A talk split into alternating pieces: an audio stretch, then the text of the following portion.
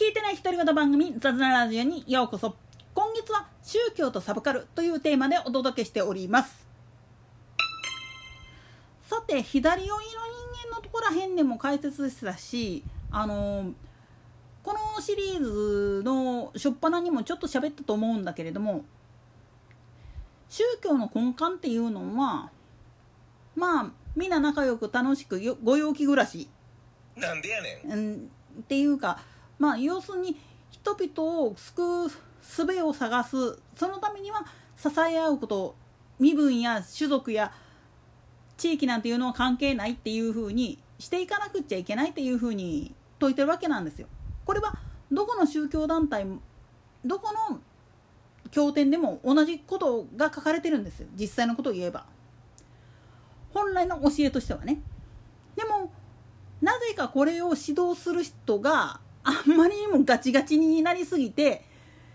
多様性っていうのを否定していったがためにおかしな方向に行っちゃうんですよね。このことについては実はシャクソンつまり仏教の一番の開祖とも言えるお釈迦様自身がもうきっぱり言ってるんですよね。正しい法を教えたつもりであったとしても時が経てば必ずそういうふうにねじ曲がってしまって最終的には消えてしまう。そうならんようにするためには柔軟性が必要なんだぜっていうふうに説いてるんです。これが追放美にっていう概念なんですよね。だから日本なんかは宗教に対して結構ダボハザえなんでやねん。もとい。あのいわゆる寛容性がすごい大きいなんてよく言われるけれどもこれはそこなんですよね。さまざまな考え方があってそれで比較して自分で良いと思ったらそっちへ進みゃいいんだっていう考え方が一般的だからなんです。でもそれゆえにいわゆる自己完結完璧主義っていうのに陥ってしまって最悪の事態になるっていうことがあるんです。これが実はカルト教団には共通してるわけなんですよね。つまり社会共産主義であったりファシズムにしたりって共通しているのは自分たちが作ったことこそが正しい。だから他のものはいらないっつって排斥をしようとしてやっちゃってるからダメなんですよ。だからこそ逆に言ったら原理主義とかに陥った人っていうのはもうテロ行為に走るし。暴力の方に走ってしまうしで片やそうじゃない人たちらはもう自分たちの世界にこもってしまって最終的には自決するっていう形を取っちゃうんですよね。それが幸せだったかどうかっていうことに関しても正直な話だけれども幸せである前に自分で自分に呪いかけちゃってるからもう解けなくなっちゃってるんですよね。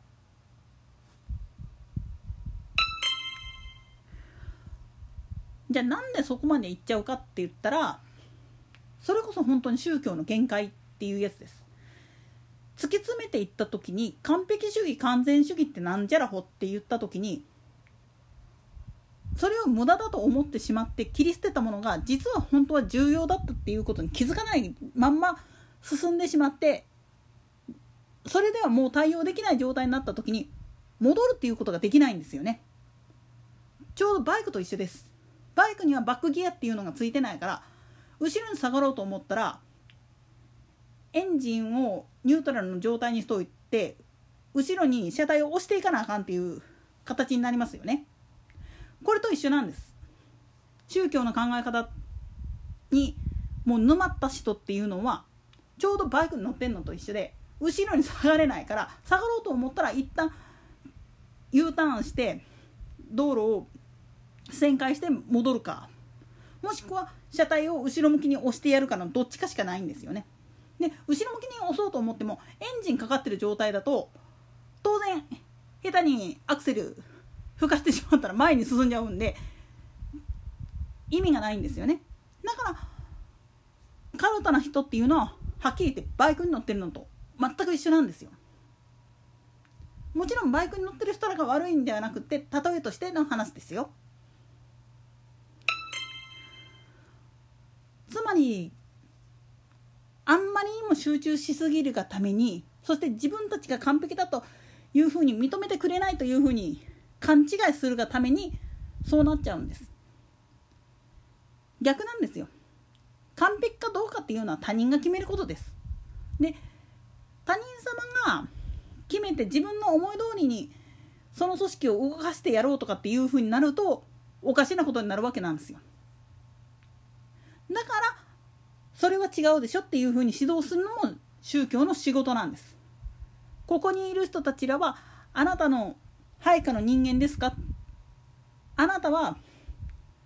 ここで何を学ぼうとしてるんですか？そういうふうに説くのが本来の宗教の在り方なんです。だから、えー、の五章の中まあこれ日蓮宗やってる人だったらよくご存知のやつがあるんですけどその中にも日光結海沖踏の中にまあ時の数たりといえども市議を構えし者に対しては縁を切ってよしっていう言葉があるんですよ。これは何を意味するかって言ったら指導者が法を曲げてまで私利私欲に走るような輩であるならばその人と縁を切ったとしてもそれは罰当たりにはならないよって言ってるんですよ。もっと言ってしまったら指導者と信徒っていうのは対等なる立場だからその対等なる立場っていうのを忘れてトップダウンでギャーギャー言うような輩っていうのは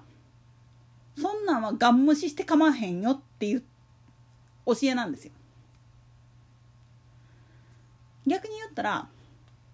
自分たちは指導者だからこそこうならないようにするためにはどうするべきかっつったら注意されたことに対しては素直に聞いてみる聞くことができないんだったらなぜ聞けないのかっていうのも理由付けをちゃんと提示する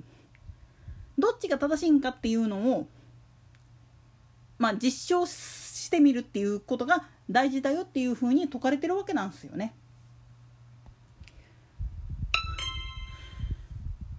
この言葉が嫌で、まあ、言ってみるとすっぽかしちゃってる人たちっていうのが結果として宗教をぐちゃぐちゃにしちゃってる部分があるわけなんですよ。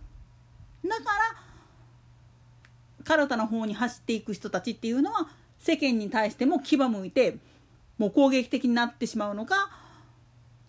世間に対して諦めをつけてもう自分からっていう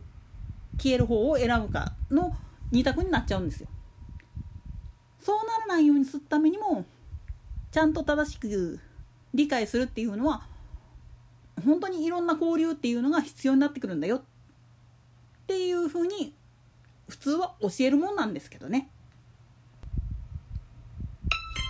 といったところで今回はここまで。それでは次回の講師までごきげんよう。